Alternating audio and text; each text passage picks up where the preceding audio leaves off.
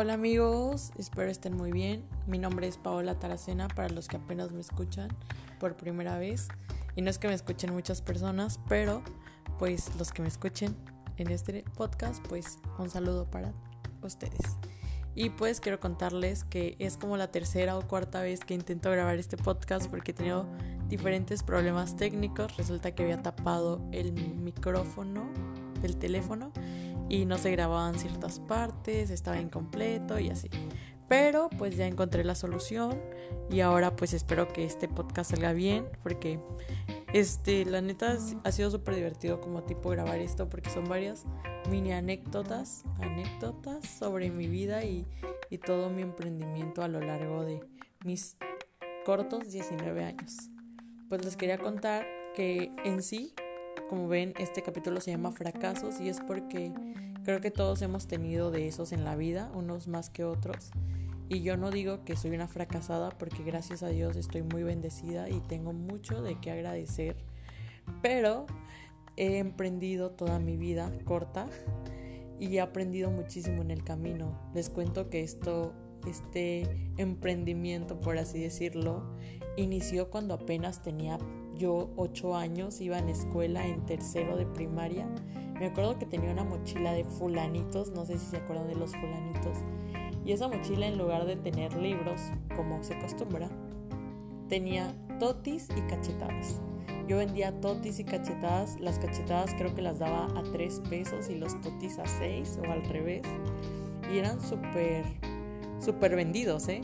Y luego me acuerdo que vendí este vendí pastel de zanahoria como en la secundaria, porque en la primaria obvio lo dejé porque era una niña y mi mamá no estaba de acuerdo. Y aparte que soy malísima haciendo cuentas, soy muy, muy mala. Y entonces, o sea, yo creo que hacía un desastre con las cuentas y por eso mi mamá me prohibió seguir vendiendo. Pero ya cuando estaba en la secundaria, yo aprendí a hacer pastel de zanahoria. Me enseñó una amiga de mi mamá que se llama Tere, que la quiero mucho, por cierto. Y, recuerdo que, que me enseñó a hacer pastel de zanahoria y empecé a vender en la escuela a 12 pesos la rebanada. Se hizo un super negocio al, al grado que yo vendía el pastel entero ya a personas, como a 200 pesos. Y me iba muy bien hacia cupcakes, brownies. Aprendí a hacer varias cositas del pastel, de pasteles.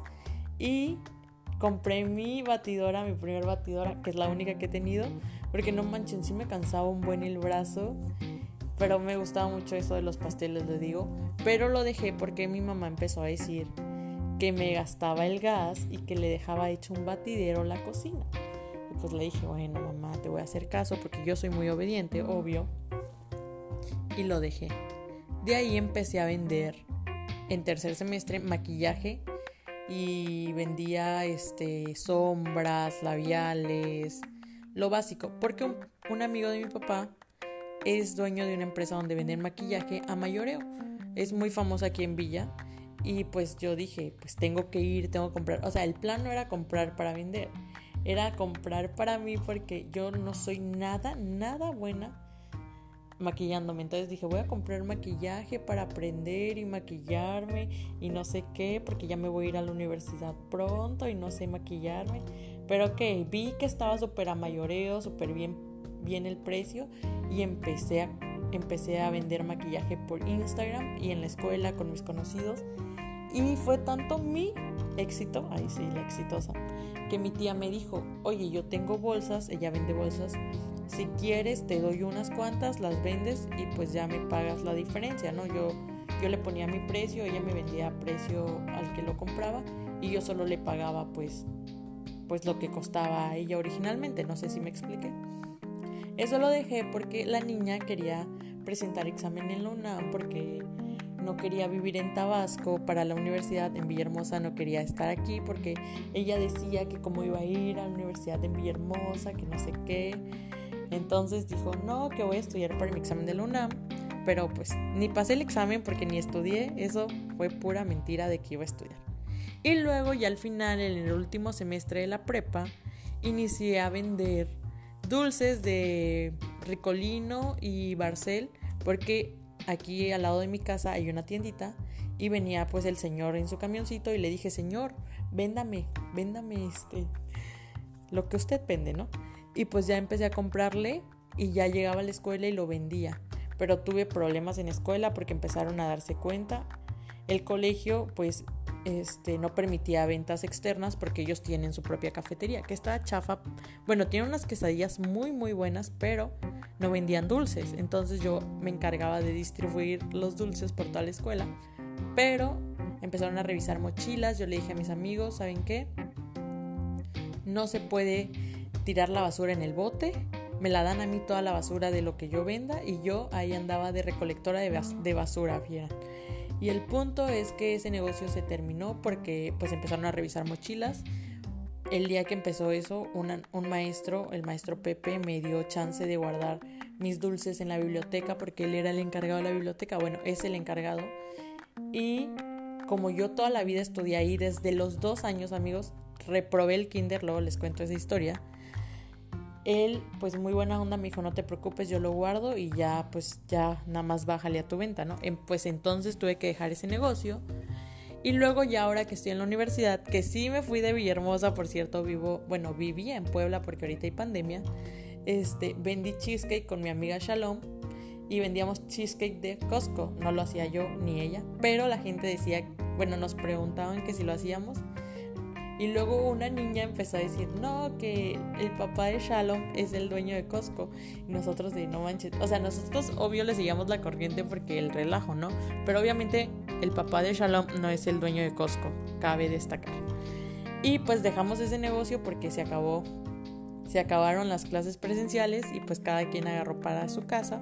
Yo en este caso estoy aquí en Tabasco y pues dejé ese negocio. Pero quería contarles esto, pues darle como el antecedente de todo esto, lo que voy a decir, que es un antecedente muy largo, pero es que me encanta hablar, ya saben. El punto es decirles que, que pues yo, yo estuve pensando en esta cuarentena en abrir un nuevo negocio. Todavía no sé de qué, en invertir. Le dije a mi hermana, como mi hermana ya trabaja, le dije, este, hermana, vamos a invertir. Y me dijo, no, pues tú todo lo dejas botado y así. Y yo de, ¿cómo vas a decir eso, hermana? Y entonces me puse a pensar en todas las cosas que he vendido. Ah, también vendí locais. Sí, me acuerdo que vendí locais. Y este... Pero bueno, ya X. El punto es que me puse a pensar en todas las cosas que he vendido en mis 19 años. O sea, imagínate, has vendido de todo, literalmente de todo y no tienes hoy capital, no tienes dinero en tu cuenta, no tengo ni un peso, amigos, así se los digo.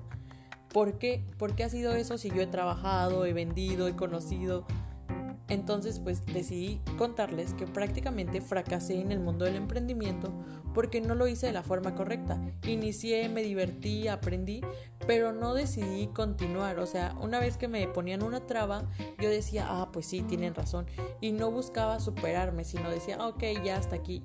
O yo misma me ponía pretextos, ponía flojera y nunca dejé, nunca dejé o nunca me empeñé en hacer algo realmente bien. Entonces, digo, si uno tiene la oportunidad, si mi, mamá en este caso me apoyó y me dijo, bueno, sí te voy a dar el capital para que puedas invertir, porque yo no seguí, seguí, seguí. Entonces me sentí un poco mal al respecto y dije, pues debo de compartir con mis amigos, que son como cinco personas que me escuchan, pero los adoro, gracias por escucharme. Este, quiero compartirles que no nos demos por vencidos. Si inicias un proyecto, lo que sea, tal vez no un, un negocio como tal, si es una una cuenta de youtuber o no sé, Instagram, lo que sea, lo que sea, este no te des por vencido, o sea, si hay fracasos en el camino, no te preocupes que también van a haber victorias y hay que ser constantes, amigo. O sea, yo quiero decirles que la constancia es súper importante. Mi papá siempre me ha dicho, desde que yo tengo memoria, hija, yo sé que tú no eres muy inteligente porque mi papá es alguien muy franco, pero sé constante. O sea, el más inteligente nunca es el que más dinero tiene o el que más triunfos tiene, sino el que es constante. Y yo practiqué box también, esa otra faceta, y eso también es algo que te dicen mucho. El mejor boxeador no es el que tiene todo el talento, sino el que no deja de entrenar, no se rinde, el que si le dan tres golpes, él te devuelve seis. Entonces, creo que ese era el objetivo de este podcast y contarles que que no nos demos por vencidos. Yo pues ahora inicié esto del podcast y a veces digo, ay, pues para qué voy a seguir grabando si no es como que muchas personas las que me escuchan, no es como que estoy haciendo un cambio, pero también digo, bueno, si me escucha una o dos personas y le gusta lo que les digo y les deja una semillita que tal vez tenga un buen fruto, pues está increíble. Entonces, pues aquí estoy tratando de ser lo más constante posible y poder seguir pues contándoles mis anécdotas, anécdotas y compartirles eso, porque de verdad lo que nos falla mucho a nosotros en general es que no somos constantes, nos damos por vencidos muy fáciles, nos ponemos trabas mentales, no alimentamos el alma y deberíamos como empeñarnos más, o sea, es como cuando alguien te dice, "No, pues este, eres un perdedor."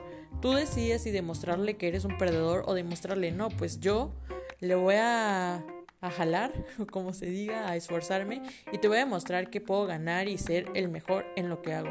Entonces yo digo, si todos tenemos pues virtudes, talentos, si tenemos algo que nos apasiona, debemos esforzarnos por ser los mejores, por, por dejar una semillita que tenga un fruto bueno, un fruto chévere, como dicen mis profesores.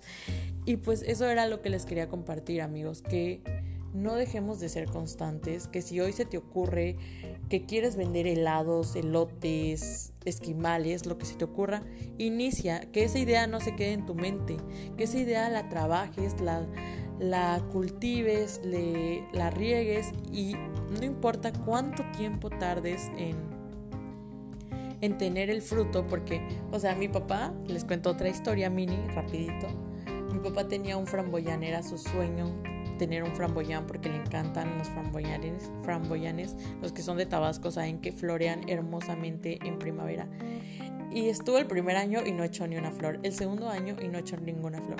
Bueno, hoy es, bueno, hoy no, pero esta primavera que estuve aquí en mi casa, que ni siquiera iba a estar porque se supone estaba en Puebla, ese framboyán después de seis años echó flores. Y no manchen, qué bonito se veía ese framboyán. Entonces, miren, si un árbol que es algo natural, que no necesita dinero, por así decirlo, no necesita tanto trabajo porque es algo que la tierra mismo produce, tardó seis años en florear. Imagínense cuánto tarda algo que tú le estás poniendo el empeño, que tú estás trabajando, que tú le estás echando sangre, sudor y lágrimas. Entonces, pues no nos demos por vencidos. Este no es un podcast solo para que ustedes aprendan, sino para que yo aprenda y me dé cuenta de cuántos errores he cometido en mis cortos años y pues todo lo que podemos hacer si nos esforzamos realmente. Y pues no sé si se me escucha, pero estoy súper emocionada de compartirles esto y poder poder transmitirle mi emoción de todo lo que ha pasado para que yo pueda reflexionar y darme cuenta de que tal vez estaba haciendo las cosas súper mal. Bueno, no súper mal, pero tal vez pude generar más de lo que generé. Y pues eso era todo y pues quiero mandarles un saludo enorme, espero lo escuchen, les guste y pues agradezcan todo lo que tenemos porque hoy en día es muy difícil darnos cuenta lo mucho que tenemos y con eso me despido. Nos vemos.